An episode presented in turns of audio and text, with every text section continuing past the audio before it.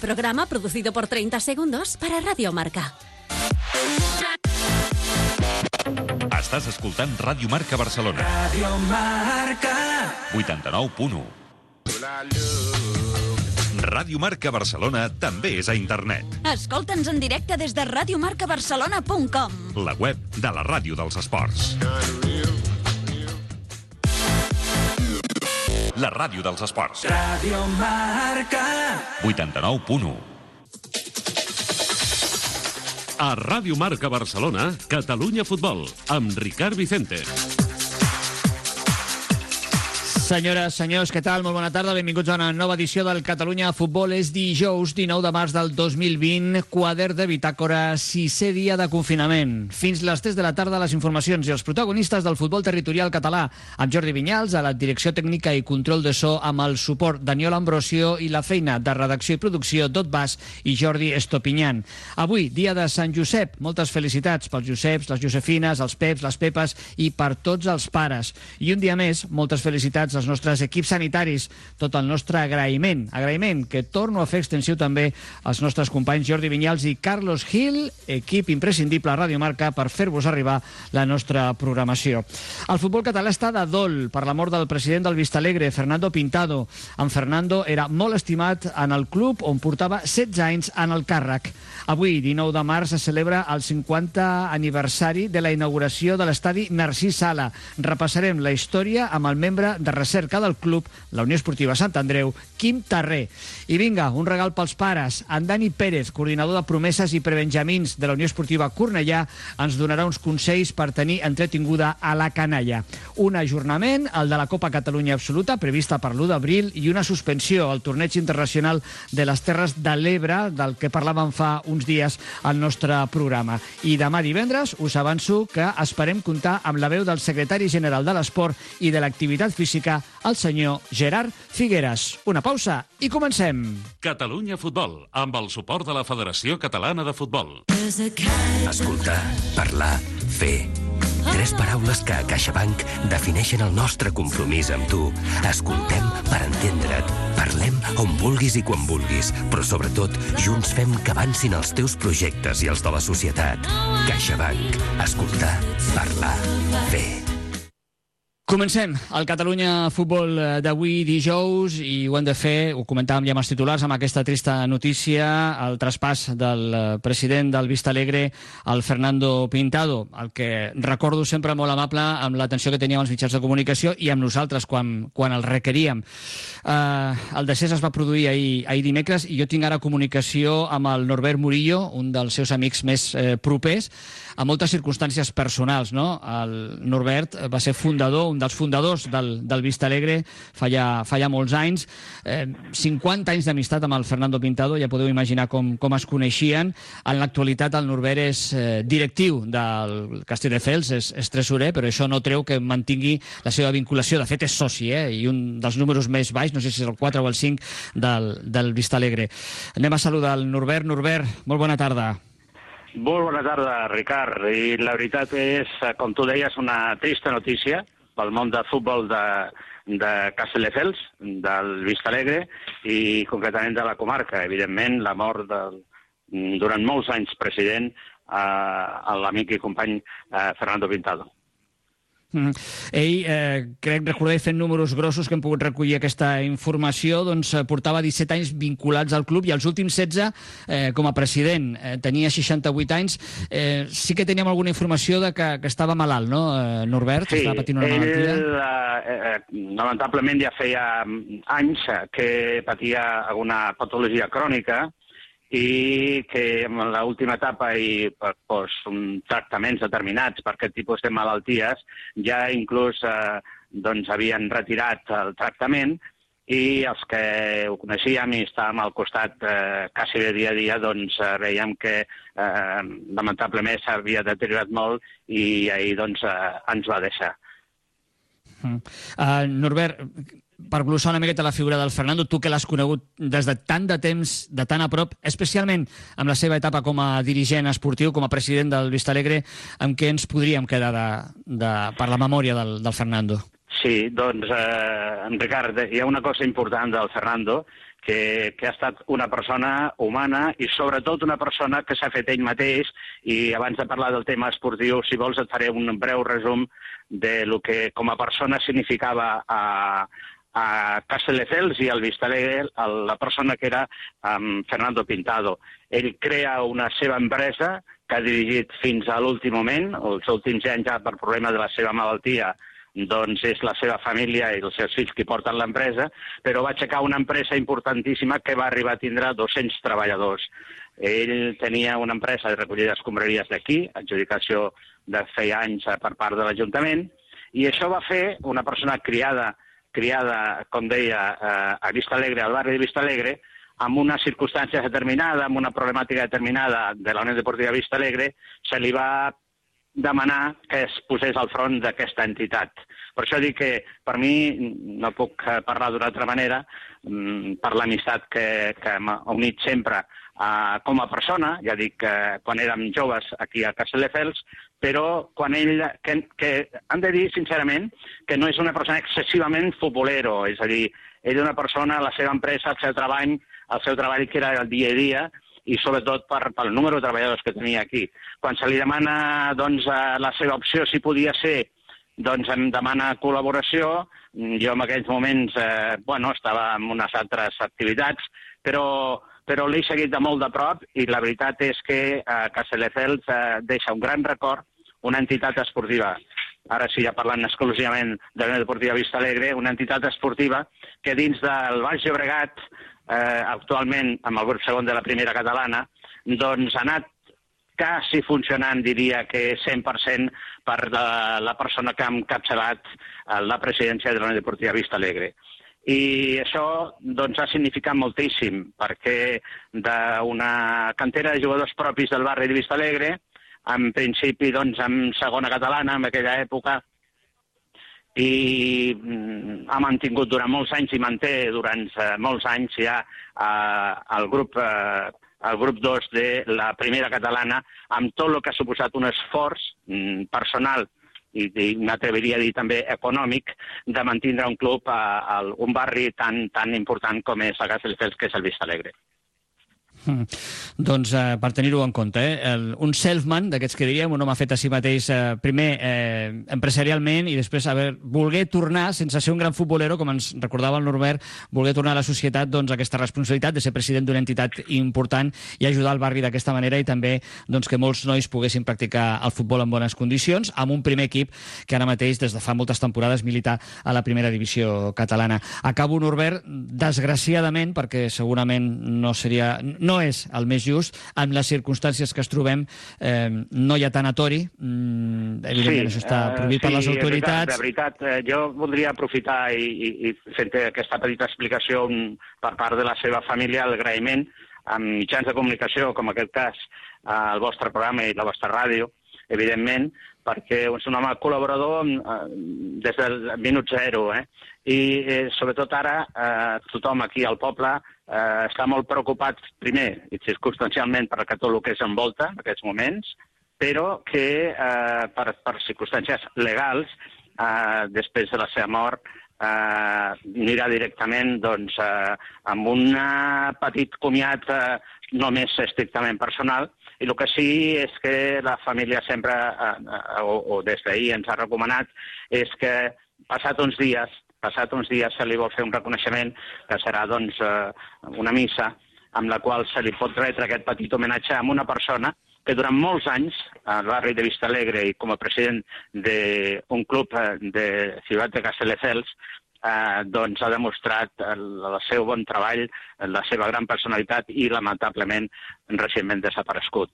Jo també et vull agrair doncs, aquests minuts per dir que en nom de la família eh, es dona gràcies a tothom, però com que no es pot fer el que seria un sepelion normal d'una persona que té determinats anys i que ens ha deixat, circumstancialment s'esperen aconteixements eh, passat uns dies que la seva família doncs, i tothom a Castelldefels, a Vista Alegre i tot Castelldefels estarà al costat per comiat d'una manera oficial amb una missa un dia determinat quan la família determini. Eh?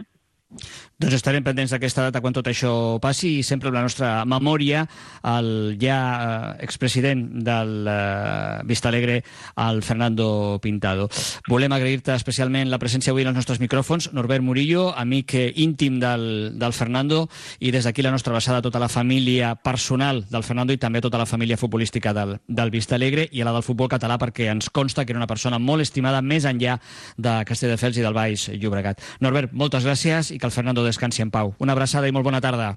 Mm, moltes gràcies a tu, Ricard, i molt bona tarda, i, bueno, pues, a la vostra disposició quan vulgueu. Mol moltes gràcies, eh? Estàs escoltant Catalunya Futbol, el futbol territorial català a Ràdio Marca Barcelona. Encara no tens plans per Setmana Santa? A la Fundació Esportiva Grama us oferim una bona opció pels nens i nenes de la casa. Tenim el millor campus del barcelonès amb entrenadors titulats amb els que podran perfeccionar la seva tècnica. 6, 7, 8 i 9 d'abril al Municipal de Santa Coloma. El nostre horari s'adapta a les famílies i tindreu acollida gratuïta entre 8 i 9, entrenaments de 9 a 1 del migdia i recollida també gratuïta fins les 2 del migdia. No oblideu, el millor campus el teniu a la Grama. Informeu-vos a info arroba o al 622 022 389. Us esperem! Col·laboració tècnica a càrrec de tot el Football Company. Campus Grama, amb el patrocini del CER Santa Coloma.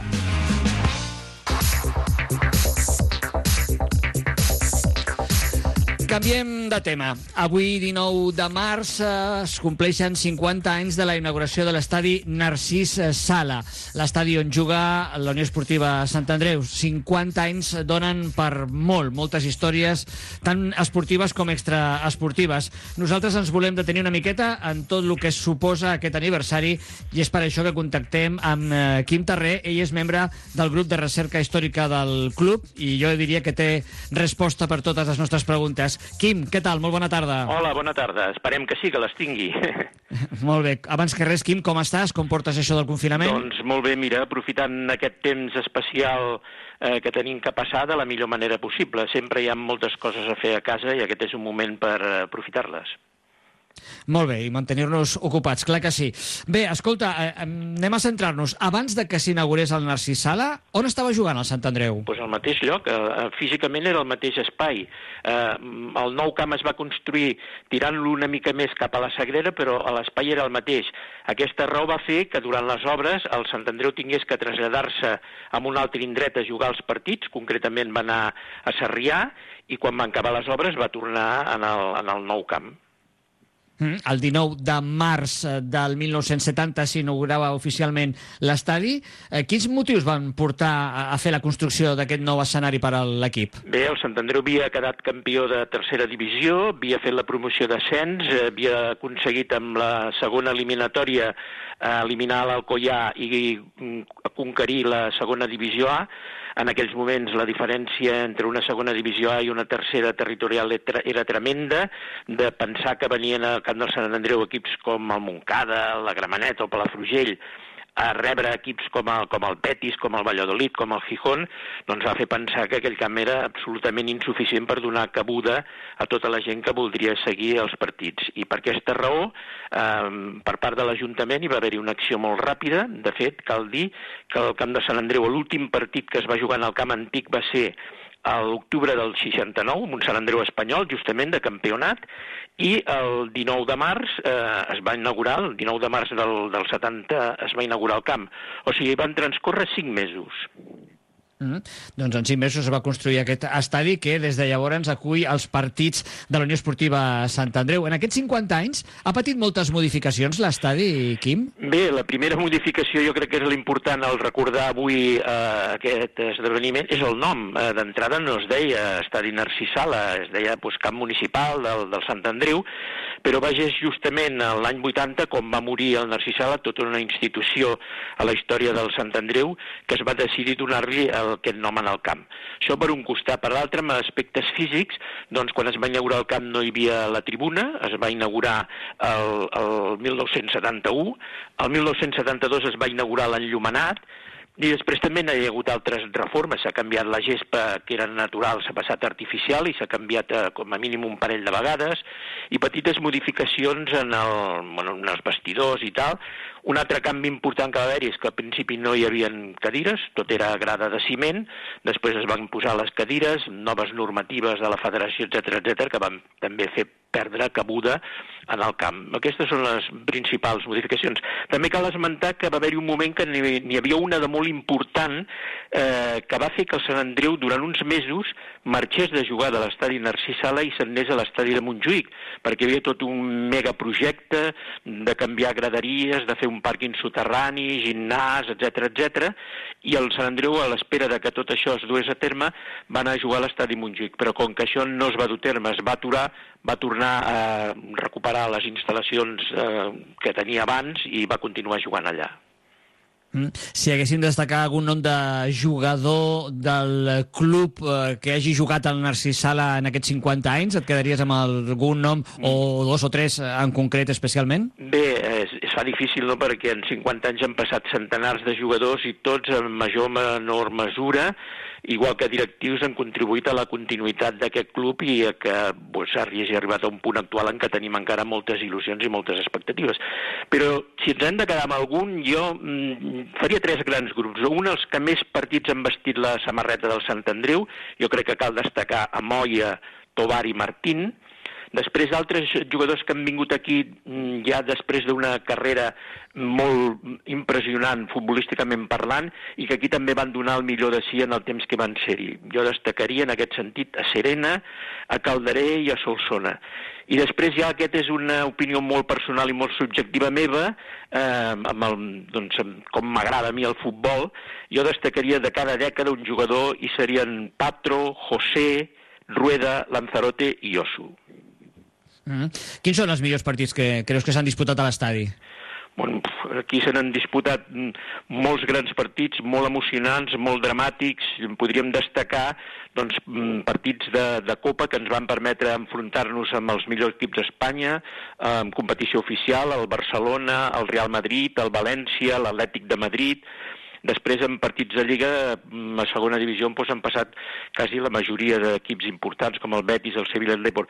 Però si hagués de quedar amb alguns partits, jo em quedaria amb totes aquelles promocions dramàtiques que hem pogut treure endavant en el camp del Sant Andreu, ja siguin per pujar, ja siguin per mantenir-se, com van ser el Huesca, el Martinenc, el Mazarrón i l'Arganda, o bé doncs, quan vam guanyar la Copa Federació contra la Olla de l'Orca, o mm, per l'ambient que va haver-hi extraordinari, doncs com van venir el Betis i el Córdoba de les seves bones èpoques que omplien el camp i la barrotaven, o ja en un to mm, francament festiu coronant una temporada excepcional, eh, que ens va permetre en el primer any mantenir-nos a, a segona divisió i culminar-ho derrotant el líder a l'Sporting de Gijón de l'època dels Quini Xurruca per 4-0 en un partit que va ser sensacional. Mm. I anem acabant. Eh, Quim, al marge del futbol, el Narcís Sala ha acollit també altres aconteixements, especialment eh, van destacar, crec, els, els musicals, no? Exactament, va ser durant els anys eh, del 1982 al 1986 que l'empresa GIX, eh, dirigida per Carles Carreras, doncs va arribar a un acord amb la Junta Directiva del Sant Andreu i va organitzar a l'estiu un seguit de concerts. Van passar músics mundialment famosos, Roxy Music, Mike Oldfield, Dare Street, Police amb Sting, eh, Scorpions...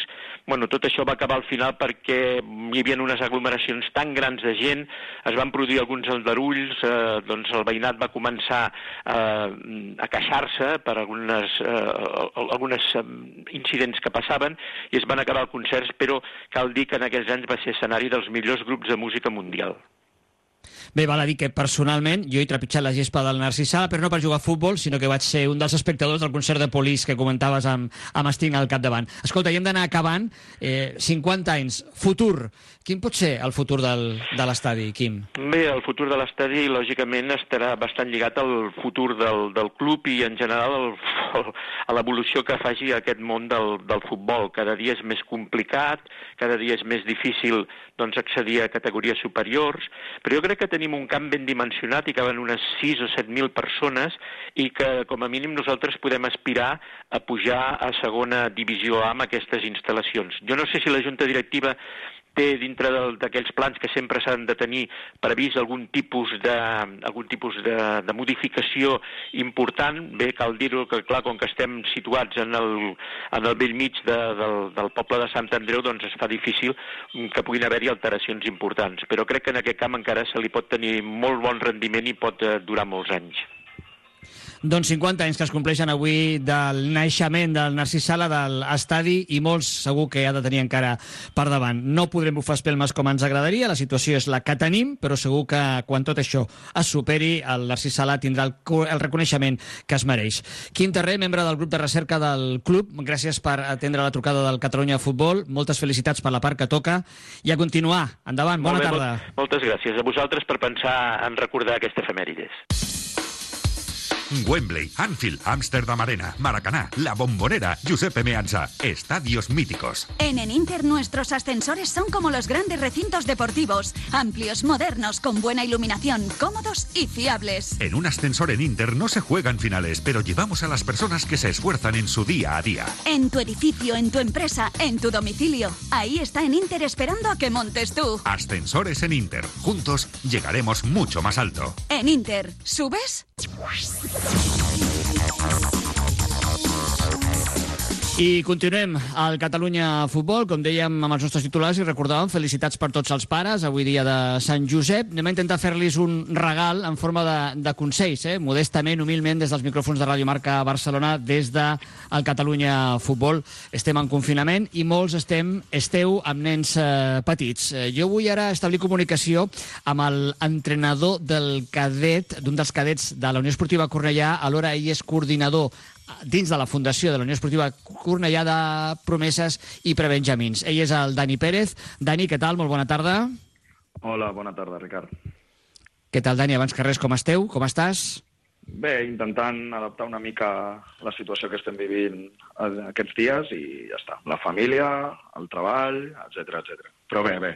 Ah. Portant-lo amb Estàs... un somriure i amb actitud positiva. Estàs en un contacte amb els nanos del cadet, els que tu entrenes eh, personalment de la Unió Esportiva Cornellà, donant instruccions, eh, preparació física... Com ho porteu, això, a la distància? Bueno, anem, hem anat donant algunes, algunes pautes, sobretot perquè no, no estiguin parats, però bé, també arriba un moment que, que ells es saturen i el que necessiten és, és jugar una miqueta. Però sí, sí, estem, estem en contacte amb ells i veiem que van fent algunes coses, sobretot per xarxes socials.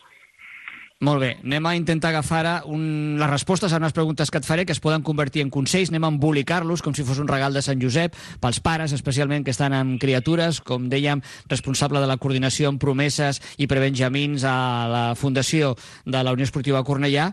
I, i dir-nos eh, doncs, què ens podries aconsellar per a aquells, eh, jo ja no, eh, ja he passat aquesta edat, però pels que tenen nanos petits, els que els agrada la pilota, els que els agrada jugar, eh, què poden fer amb un espai reduït com pot ser eh, estar dintre d'un pis, d'una casa, amb les dimensions que tots ens imaginem que la majoria en tenim, eh, per tenir-los entretinguts amb una pilota i, i què, què t'ha acudit, què se'ns pot acudir, que podem posar en pràctica, Dani? Doncs bé, jo, eh, quan va succeir aquesta, aquesta situació, vaig plantejar-me tres objectius. Una, evidentment, és tenir una rutina, és a dir, que els nanos continuïn amb les seves tasques a nivell lectiu, a nivell de, de col·le. L'altra era poder fomentar hàbits a nivell de tasques domèstiques i després, sobretot, realitzar activitat física, que aquesta és la part potser la més complicada i la que més adaptacions porta. Eh, ara se m'acut, bueno, per xarxes socials i amb els reptes del paper higiènic. Jo crec que aquest repte es podria adaptar amb nanos bastant petits, fent-los com a repte de que cada dia intentessin fer un o dos tocs més amb aquest, amb aquest paper higiènic i marcar-los l'objectiu de cada dia un parell o tres més de tocs, que això també els ajudarà a millorar a nivell de, de relació pilota-jugador, que és el que en aquestes edats és, és important. Un altre, un altre consell que jo també podria donar era intentar fer-li circuits amb pilotes de diferents tamanys. És a dir, amb una pilota de tennis, potser, amb una pilota d'escuma si, tenim, si tenim a casa, amb una pilota més gran, i anar fent circuits on vagin sortejant diferents obstacles que poden ser conos, que la gran majoria de nanos petits en té, o potser diferents coixins que ens puguin servir d'obstacles. I jo crec que aquest és, són, són activitats que es poden dur a terme també per xarxes socials. Hi ha altres activitats molt, eh, també lúdiques, com per exemple l'adaptació del joc de la OCA, amb diferents activitats físiques, on els nens han d'anar fent algun tipus d'activitat o bé saltant, o bé fent algun tipus de petita flexió, o bé fent, fent tocs, que per xarxes socials se'n poden trobar bastants. I després fer activitat física com els jocs d'abans es feien, una mica adaptats al, al món del futbol. Per exemple, jugar al pica-paret, introduint normes que ens poden, ens poden ajudar. Per exemple, en el moment de girar-se la persona que està fent de poder-lo agafar, està fent tocs o està fent algun tipus d'activitat amb, amb la pilota. I en el moment que es torna a girar, doncs va avançant a poc a poc. Són activitats que ens les podem adaptar en funció de l'espai que, que tenim a, a la casa. Mm.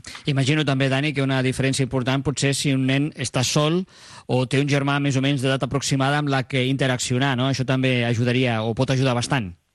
Sí, la veritat és que si tenim ja sigui un germà d'edat similar o potser una mica més gran, es poden fer diferents activitats. El típic partit de passadís que, que hem fet tots a casa si hem tingut algun tipus de germà, amb una pilota que, evidentment, no trenqui res i intentant treure tots els obstacles que ens puguin, que ens puguin molestar. Però sí, sí, amb els, amb els germans podríem establir aquests tipus de, de circuits, inclús fer-los a nivell competitiu. Aviam qui ho fa més ràpid, aviam qui se li escapa menys la pilota, etc etc. A veure, un parell de notes d'humor, intentem eh, també relaxar l'ambient. Això que he llegit a les xarxes eh, i que preguntava eh, algun futbolista, diu, aixecar-se del sofà per anar a la nevera 7 o 8 cops al dia compta com a exercici? Això ho descartem, no, Dani? Uh, totalment descartat, totalment descartat. Hem d'intentar cremar, cremar aquesta energia i no anar-la consumint. Molt bé. Escolta, i la FIFA s'hauria ja de plantejar homologar el paper higiènic com a possible pilota de futbol pel futur? Home, potser homologar-lo per, per jugar a futbol no, però sí com una, una altra manera de, de jugar a nivell lúdic, sí, ja que al final els jugadors lo important és la seva relació, com he dit abans, de, amb la pilota i el paper higiènic, amb la forma que té, pues, ajudaria molt als jugadors a tenir aquesta sensibilitat amb la pilota. Molt bé, doncs, eh, per acabar i per resumir, eh, el tema de la rutina que ens comentava el Dani, molt important, per tant, intentem mantenir l'horari d'aixecar els nens, de posar-los a, a dormir, no ser excessivament laxes ara amb aquesta flexibilitat que tenim tots d'horari, doncs intentar eh, mantenir aquesta rutina, les d'higiene també, lògicament, aquestes les, les afegim ja d'una per descomptat, la dutxa o, o el bany, eh, netejar-se ja constantment les mans, això ja per al consell de les, que ens fan les autoritats, encara que, lògicament, es suposa que no hem sortit, eh, però si surts a la terrassa o, o algú té balcó, en fi, sempre màxima higiene en aquest eh, cas, ajudar les feines domèstiques, que pot ser també algú motivacional, anem a veure si s'implica, no? els nanos, també ajudar els pares doncs, a netejar, a parar taula, a recollir taula, en fi, que, que tinguin també aquesta ocupació i amb els aspectes eminentment futbolístics, eh, doncs aquest tipus de circuits que es poden improvisar a casa, eh, cadascú segon com tingui el disseny de la sala, del passadís més llarg, més curt, eh, intentar fer mm, qüestions tècniques també amb, el, amb les pilotes aquestes de diferent tamany que comentava el, el Dani i també amb el paper higiènic i els jocs de la OCA adaptats, el joc de pica-paret adaptat, en definitiva, que posant-li una mica d'imaginació eh, ens, eh, ens en podem en, en sortir en aquests dies una miqueta complicats. Tots aquests consells, Dani, els emboliquem bé en una caixa i els eh, farem servir com a regal i espero que a través de les zones hagin arribat a casa de molts d'aquests pares que tenen eh, fills en aquesta edat, no?, de futures promeses o, o benjamins del nostre futbol. Dani Pérez, eh, entrenador del cadet A i responsable de coordinació de promeses i prebenjamins a la Unió Esportiva Cornellà. Moltíssimes gràcies, Dani, per aquests minutets i una forta abraçada, que tot vagi molt bé.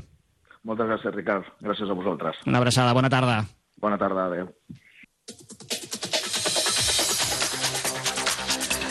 Res més, fins aquí el Catalunya Futbol d'aquest dijous, un parell de punts per acabar la jornada d'avui, dir-vos, perquè ens ho fan arribar, eh? molta gent que estava seguint el nostre programa a l'inici, eh, la mort de Fernando Pintado, el, president del Vista Alegre, eh, que guardava molt bona amistat amb ell i que ens recorden que, malgrat la gran rivalitat esportiva entre el Vista Alegre i la Unió Esportiva Castelldefels, sempre va haver-hi molt bon tracte, autèntics cavallers, eh, especialment en aquesta última etapa també amb el president Adolf Borgunyó del, del Castelldefels. Que queda dit, doncs, aquesta rivalitat en el camp, però magnífica esportivitat entre dues entitats eh, de la mateixa ciutat, el Vista Alegre i la Unió Esportiva Castelldefels. I avançar-vos que, si tot va bé, demà divendres, en el nostre programa, podrem comptar amb la presència del secretari general de l'Esport de la Generalitat, el senyor Gerard Figueres. Amb ell valorarem tota la situació que travessa l'esport català amb el coronavirus.